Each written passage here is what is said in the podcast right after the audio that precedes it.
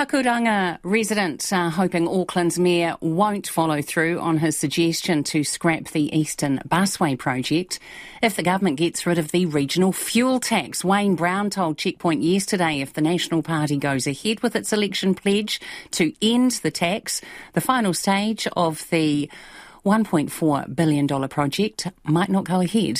Emma Stanford reports.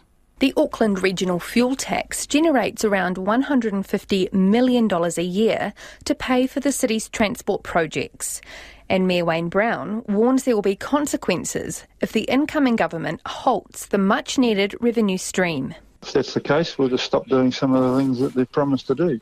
Well, the Eastern Busway, which is right where the, the heart of strong national support will Will, will suddenly becomes a problem. They've I published a manifesto for them to read, which shows there are consequences of some of those things, and they will be aware of that. The first two stages of the project, linking Pam Muir to Pakuranga, are already complete, and construction on the final stretch between Pakuranga and Botany Town Centre started earlier this year. It's a joint project involving the Council, Auckland Transport and Waka Kotahi.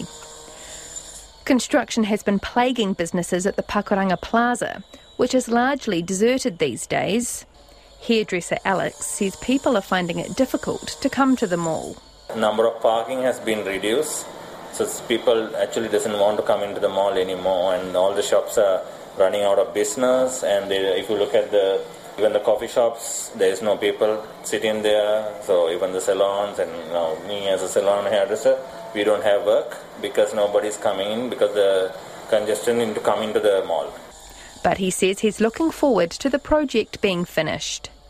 Mango Tech owner Fabian says the construction has been keeping shoppers away, but cancelling the project would ultimately mean less business for him. Uh, right now, because of many construction work there, so I think uh, many people not uh, come around here. So, yeah, will be affected.